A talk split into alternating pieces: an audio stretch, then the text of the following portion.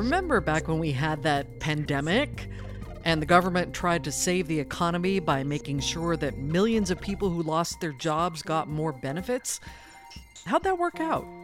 Usually, when people lose their jobs, you know, that's a bad thing for their income. It's a bad thing for their spending. So you typically see that spending goes down substantially when, when people become unemployed. That was really like not what happened during the pandemic, you know, in part because of these expanded generosity of these unemployment insurance benefits. Welcome to The Pie. I'm your host, Tess Vigeland. Economists are always talking about the pie, how it grows and shrinks, how it's sliced, who gets the biggest share. In this show, we're talking about the most pressing matters of the day seen through the lens of economics. The Pie is a production of the University of Chicago's Becker Friedman Institute. And in this episode, we're looking back at that time that feels oh so long ago and also like yesterday the global pandemic. The U.S. government swung into action when the ranks of the unemployed swelled almost beyond recognition. It implemented rescue plans on multiple fronts, including by delivering extra benefits to those who lost their jobs and expanding the pool of people who were eligible for those benefits. Now, three years on, economists are continuing to study the effects of that government generosity and figuring out what worked and what didn't. Two of them we had on the show back during the pandemic, and we brought them back to talk about their latest research. Peter Ganong is with the Harris School of Public Policy, Joe Vavra is with the Booth School of Business, and the three of us had a chance recently to sit down and chat on campus at the University of Chicago. Well, Peter and Joe, glad to have you back on the show. Glad to be here. Thanks for having us. So, uh, a few weeks ago, uh, we had a couple of your colleagues here talking about what happened with federal student loan deferments uh, because of the pandemic. And now, here we're going to do the same with unemployment benefits because of the pandemic. Uh, for all its faults, that global catastrophe really was a huge time for data and research, wasn't it? Yeah. like a, a natural experiment. Absolutely, yeah. So I'm going to ask you to do kind of the same thing that I did ask of your colleagues, which is to take us back ever so briefly to spring of 2020. Take us through what the U.S. government did with the unemployment benefits through the CARES Act. Uh, there were two tracks here, right? Both an increase in the amount of benefits and an expansion of who could get them. Uh, Joe, can you walk us through that? Sure, yeah. So, uh, you know, early on in the pandemic, as you said, they kind of implemented both of these things. So on the generosity front, they dramatically expanded the level of benefits that people were eligible for. Um, so early on in the pandemic, they added $600 a week supplements on top of people's regular benefits. So like usually benefits replace about like half your earnings when you lose your job, and they added $600 a week on top of that for everybody who was getting benefits. And then on top of that, they also expanded eligibility to a bunch of people who normally wouldn't uh, be able to get benefits at all. So this was like through the pandemic unemployment assistance program, basically expanding, you know, primarily to like gig workers and people like that, self-employed workers who wouldn't normally be eligible for unemployment insurance. And how long did all of this last? The supplements, this expansion of generosity, lasted basically through the summer, so expired at the end of July. End of July 2020. Yeah. So the, the end of the first summer of the pandemic. Good. Okay and the expanded eligibility lasted for substantially longer. So that lasted basically until September of 2021, except there were some states that basically cut off these expanded programs early. So programs kind of came and went over time. So exactly like when stuff started and stopped is a little bit hard to summarize because it's like $600 supplements lasted through the summer of 2020 and then they expired and then they implemented $300 supplements in January of 2021. Those lasted until June. In some states, they lasted until September. In some other states, um, but broadly, those are the two things they did, and they kind of came and went to different stages of the pandemic. Okay. And Peter, do we have numbers on how many people took advantage of these programs? What did it do to unemployment claims? The number of unemployment claims skyrocketed at peak, I think we had about more than 20 million people who were at any point in time receiving unemployment benefits. One in four working age households told the census that at some point during 2020 they had received unemployment benefits. So it, even though it didn't touch everyone, it touched a, a huge number and a huge share of households. The harder thing to figure out has been exactly which programs people got. Um, and so the best estimates that I'm aware of for this come from the California Policy Lab, which has worked with really detailed data from the state of California. And what they found was that about 40% of people who are getting benefits were getting it through this program that expanded eligibility that mm-hmm. Joe mentioned uh, called pandemic unemployment assistance. So just to like try to make very clear what that is, in a normal recession, you have to have had evidence of prior earnings that you had a job. You had a job, you paid taxes in, into the fund that covers unemployment benefits from that job. And your employer basically sends a mailer to the government saying, hey, I laid off Tess and she's paid into the fund, she's therefore eligible. And so a lot of workers in the pandemic didn't have having paid into the fund plus the layoff notification from their prior employer. If you were a freelancer or you were an Uber driver or anything like that. That's one piece of the story. Another equally big or maybe bigger piece of the story is you were a seasonal worker at Target and you didn't pay enough into the fund to be eligible for the regular program. So some of it is people who are self-employed or gig workers, but as best as we can tell, at least as many were people who were wage and salary earners, but with relatively little prior earnings and not enough to make it into the regular program. And so in California, which is the place where we have the best data, for for every six workers who had paid enough into the fund and got that layoff notification, there were another four workers who called the state and said, hey, I've become unemployed as a result of the pandemic. And the state looks at their record, you know, checks their notes and says, well, Tess, we have no record of you right. paying into the funds enough to cover this. And so those workers were the ones who were covered specifically through this extra federal program. And so it almost doubled the size of who was eligible for benefits to have run this extra separate program. And do we have an estimate of what this cost? The United States. On the supplement side, I don't have an exact final number for like what things came out, but at least when we were like doing early estimates, I think it was around a half trillion dollars. Yeah, I think that's actually the, the final number that okay. also that yeah. they the Bureau of Economic Analysis came out with. So half a trillion in the supplements and then letting benefits run for longer, potentially from as long as April 2020 to um, September 2021. And that also cost a lot of money that's the same thing that we've done in every recession since in the post war period. And so it's not unique to the pandemic response, but it still is a lot of dollars. A lot of money. Okay. Well, let's take a tour um, through some of your key findings in this research. First, the very basic question of did this expansion work to stave off personal financial ruin from job losses? Um, and who benefited the most out of this? Joe? Yeah, so on that front, I mean, what we did to try to like make some sense of that or answer that question is using bank account data where you can kind of observe a snapshot of people's financial conditions and try to get estimates of like what they're spending and what's happening to their income. Um, using that data, we're basically able to look at the effects on the people who received unemployment insurance through these expanded programs. And we saw that there were really like pretty substantial effects on their spending. Usually, when people lose their jobs, you know, that's a bad thing for their income. It's a bad thing for their spending. So you typically see that spending goes down substantially when when people become unemployed.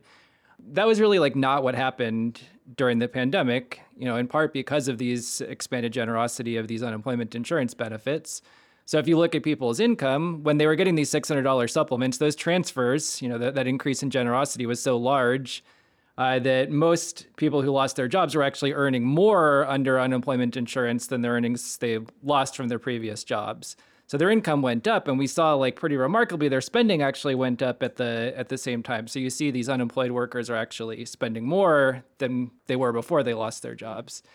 Then further on, after the $600 supplements expired, and then they later re-implemented $300 supplements. Those were, you know, obviously half as generous, but still, you know, a sizable amount of money. With those supplements in place, again, we saw big effects on spending. It, it looks like uh, those supplements kind of like return people's spending to around the same levels that they had before they were unemployed. So it looks like it kind of like fully succeeded in stabilizing people's uh, spending when it otherwise would have declined. So it did its job and then some, possibly.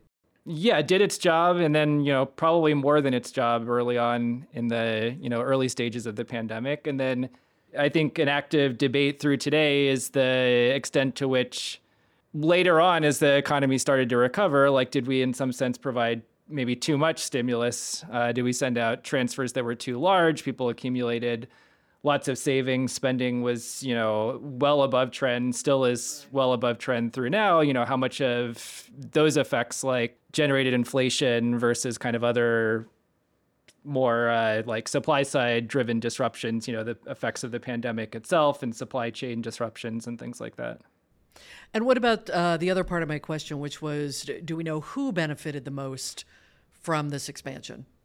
I mean, so I think in, in kind of a mechanical sense, I mean, it's going to be the lowest income workers who benefited the most uh, because of the fact that this $600 supplement was just a flat supplement, so the same amount to all workers. So $600 is going to be a larger share of your income if you're a low wage worker than if you're a high wage worker.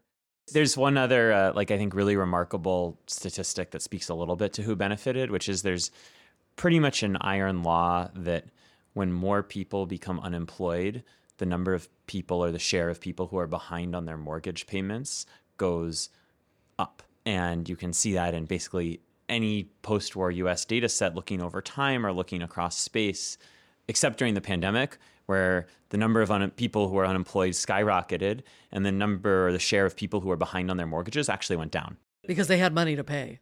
I mean, there, there, well, there's I mean, a bunch of technical details in there, but at a very high level, we broke the historic link between unemployment and being behind on your mortgage for a number of reasons, of which, like, one of the most important ones in my view is the fact that there are big subsidies to the unemployed you know, combined with the fact that we also had like specific sort of policies that intervened in mortgage markets and things like that to make it, you know, so people could like pause mortgage payments in certain situations. So that was one effect on the macro economy, right? If more people are able to pay their mortgages.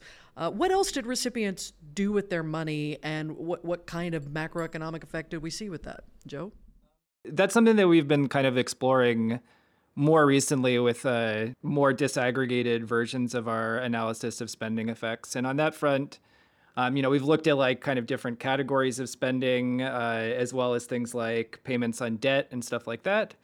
I mean, I think like broadly the way of summarizing stuff is in the end, like there's not any particularly surprising patterns. The things that people spent their unemployment benefits on seem like they're the same things that people you know generally spent their money on so and and that kind of like varies over time throughout the pandemic so like early on you know in, in the spring of 2020 at the height of the pandemic when these first $600 supplements came out you know a lot of that spending kind of disproportionately went to things like home improvement and stuff like that but that's also kind of like mirrors aggregate spending patterns during that time so there was a big decline in spending on travel and hotels and things like that. So people early on were not spending their unemployment benefits on those types of things, but that's because, you know, they were spending based on being at home. Exactly.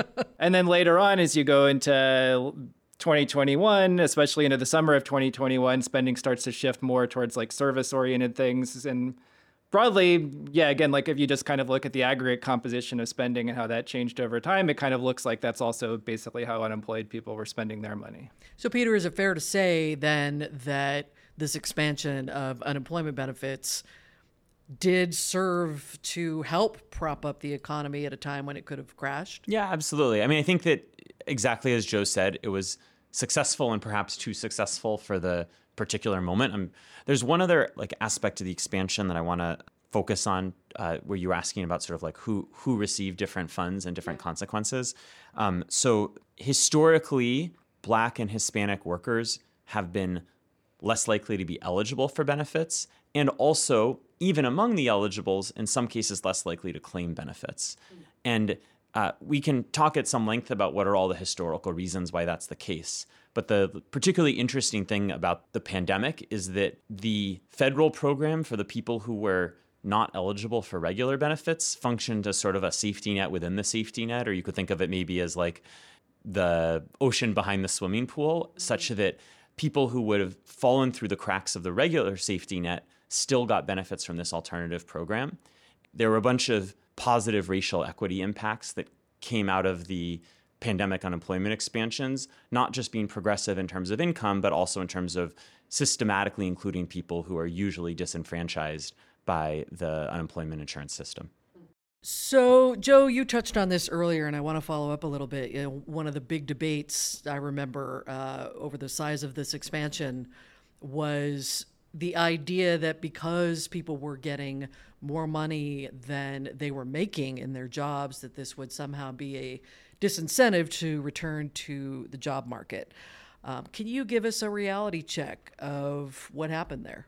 Yeah, so I think that was indeed, you know, a big potential concern of having this very generous policy. We tried to analyze the effects of this, and you know, maybe surprisingly, like we found that these effects actually weren't that big on people's kind of propensities to go back to work. It doesn't look like this actually, in the end, had like uh, very large deterrent deterrent effects on unemployment so we kind of like had a bunch of different research strategies to try to to get at these effects. They all lead to this consistent conclusion that indeed there were some effects. Like it looks like you know there were some people out there who were less likely to go back to work. But if you're thinking about overall aggregate trends in employment and job finding and things like that during the pandemic, uh, it looks like this was not like a, a major drag on the economy, a major drag on employment. Your research also looked into uh, some of the problems that cropped up cropped up, meaning exploded uh, in, in, the government's ability to deliver these benefits. Um, it was a little bit like, I don't know, putting an elephant on a small scale, right? You, you could almost hear the out of date computers just creaking under the weight of and under the, the strain of this program. So, can you talk a little bit about how significant that was and the effect of that on how the programs worked. Peter? So that's a, a great question. We're still picking up the pieces. We know that funds got out the door slowly. So many people who were unemployed and filed claims, you know, usually might wait two to four weeks, instead waited eight weeks or 16 weeks. There were big mistakes where they made big overpayments or underpayments, which you know then result manifest themselves as delays one of the saddest things from my perspective is you know we stress tested the system and we saw exactly as you said just how creaky it was. And you know the department of labor has put about $2 billion into modernization but we haven't seen wholesale political will or big investment made by the states. And so you know you just test drove this thing and it kind of crashed. Yeah. usually that's the time when you want to like do all the repairs go into the auto body shop. is yeah. right. And so the Department of Labor, my understanding, has made a bunch of efforts and strides, but we haven't seen governors be particularly focused on taking their UI systems to the auto body shop in the way that uh, I would I would have hoped to see. So if pandemic round two comes along, it probably isn't going to be much better. Nope. But you know, unemployment is low right now, so if it just stays that way forever, then we're good to go. I'm sure it will stay that way forever, Joe. Looking at the crystal ball. Um, all right, so let's talk about some of the policy conclusions out of all of this. Obviously, we all hope that there is never a similar reason for the expansion of benefits like we had in 2020. Um, but given that this was this kind of natural experiment that fell into the laps of, of economists like you, what did you learn? Joe?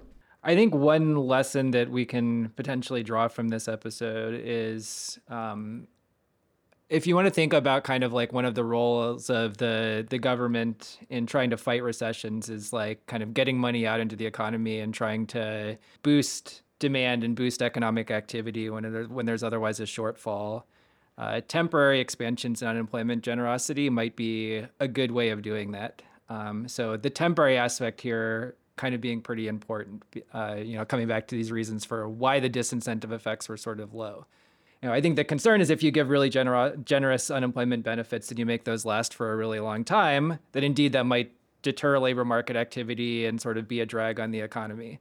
But if you make these benefits not last for very long, then the disincentive effects of those policies are going to be smaller, but yet you're still giving money out uh, to people who are kind of disproportionately likely to spend it. Our evidence sort of shows that these unemployed workers, you know, are particularly likely to spend these benefits when they receive them you know, in part because they would otherwise, you know, not have very much money, and so they're, you know, in financial distress. They're likely to spend this this money when they get it. So temporary expansions of unemployment insurance benefits are likely to have this kind of stabilizing effect on the economy, where the disincentive effects on labor markets could be small, while the beneficial effects on getting dollars out into the economy might be particularly large. Just just to put a fine point on it, suppose for a second, Tess, that you you or whoever is president when the unemployment rate goes up. It's definitely going to be me. President Vigeland goes on TV and says, I don't care at all about people who are unemployed. That is to say, I care equally about people who are employed and unemployed. I want to do something that's going to help everyone in the macroeconomy. That hypothetical made up president, uh, villain President Vigeland that I just invented would still do severance payments to unemployed workers not because you know you've already taken the position that you don't care about unemployed workers intrinsically, but just because they're more likely to spend it. And so it's just a more effective way to get money into the economy. Now, of course, you might have other motives and you might do pursue a different policy, but the point is like even my hypothetical president who doesn't care at all about the unemployed, our estimates imply that they should still do severance pay just for the macroeconomy. Um, and so that's sort of a unique. Just to keep the engines humming. Exactly. And so it's a unique way of thinking about or a new, unique motive for doing UI stabilization that's sort of separate from the, or separate or really in addition into an additive to individuals being in need because they just lost their jobs. You know, when we think of this kind of huge, sweeping change that happened during and because of a global pandemic, I wonder if it prompts a question of how significant an event needs to be to warrant that kind of change in the future. So, when we look at expanding unemployment benefits, how do you know when this level of change is necessary? Probably not a mild recession, right? So, what do you base it on? Job loss predictions? I mean, I think ideally we would uh, tie. I, I, mean, the exact like mechanics of which particular kind of indicators we want to base policy on. I think that's a difficult question that would take kind of more work. I think something I feel more confident on is that it's better to try to like think carefully about those kinds of questions in advance and try to construct policies that are in some sense going to be automatically in place and are going to be more mechanical rather than having to sort of scramble and debate and have policy discussions in real time about like you know what sort of responses should should we be making? Because i think what that leads to is you know a lot of political debate a lot of you know not well thought through policies uh, where you're just kind of doing things in like an ad hoc way. And i think those policies are likely to be less well designed than something that you you construct in advance. So, you know, is the right policy like triggers like the unemployment rate or is it some other measure of labor markets that I currently don't have like a strong stand on, but I feel confident that we should be con- constructing some sort of like automatic triggers in some sort of way where you know, however we want to kind of view these trade-offs that we should make them like more automatic and less ad hoc. There's a super wonky thing I can tell you about related to this triggers question there was a proposal in the wake of the pandemic, which was not passed by Senator Wyden, to set up a automatic triggers where the level of benefits would vary with the unemployment rate. What I did in um, in a paper with uh, John Gruber and Gabriel Chodorow Reich, so two two non U Chicago economists, is we did basically like a backcasting exercise. We said, what if you took the triggers that Senator Wyden had proposed and ran them over the last 20 prior years. What would the world have looked like if we'd had these automatic triggers in place instead of the sort of thing that Congress ended up at haphazardly, as Joe noted? And what we found from that paper is that where you would have ended up if you had done the triggers is actually very similar in terms of the amount of money you sent out the door to what Congress did do. So basically, over the last 20 years, Congress got us to a similar place to what the trigger proposals on the table now do, it was just a much, much messier process. And so there's sort of like a glass half full and glass half empty to this analysis. So the the glass half full is, you know, well, isn't it great that like what what do we need these they automatic so business well. for? They did they did just as well as the they did just as well to be well here is defined as sending out money when the unemployment rate is high and not sending it out when the unemployment rate is low, which is one notion of doing well, um, or sending out extra money, I should say. And the other is that you know there's a lot of blood and guts that was spilled to get those extensions passed haphazardly. And further, one of the reasons why Congress hasn't passed a triggers proposal is a very wonky one, which is, uh, you know, the Congressional Budget Office is asked, well, how much is it going to cost if we promise to do a lot of expansions of benefits when the unemployment rate co- rises? And you know, they look at this and they say, well, You know, unlike Joe, they don't have faith that the unemployment rate is going to be constant forever. Uh, Joe was joking, obviously, just to be clear for Sure. listeners. And so they say, well, yeah, we know the unemployment rate is going to go up, and that's going to cost a, a boatload of money. And then Congress turns around and says, well, if the budget office said this is going to cost a boatload of money, we don't want to add any money to the deficit. And so then it becomes debt. It became because of this debt on arrival. But of course, we know that we are going to spend the money because we have spent the money in past recessions. And so the true cost of setting up triggers is zero. And this is a case where basically attention to the scores from the budget office uh, has really like misled politicians about the right decision because they've looked at this big price tag and said, "Oh no, no, no, no, we can't do that." But, you already did it before. You did it before. You're going to do it anyway. Why not do it without the blood and guts and also potentially with some improved predictability for households?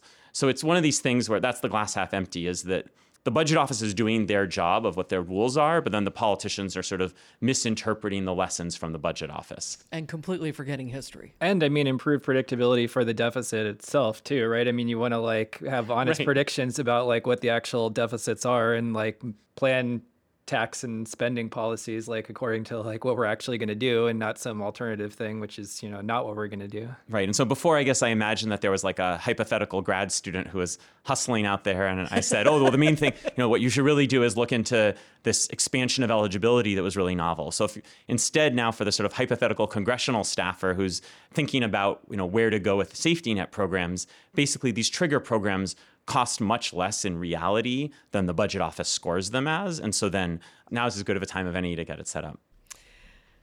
Well, Peter, Joe, uh, I remember talking with you three years ago when we were in the middle of all this. I was in my Uh, closet. Uh, I, I, I was too. I don't know if Joe was either, but we were we were all in our homes, and it's really really nice to see you in person this time. Thank you so much. thank you Thanks. The Pie is a production of the Becker Friedman Institute for Economics at the University of Chicago. If you'd like to keep in touch with the latest economic research from the University of Chicago, you can visit bfi.uchicago.edu slash subscribe. And you can sign up for our newsletter there as well. And of course, you can subscribe to The Pie on any of your favorite podcast platforms. Our theme music was composed by Story Mechanics, production assistance from the BFI Communications team. I'm Tess Vigeland, your host and executive producer. Thanks for listening, and we'll see you next time.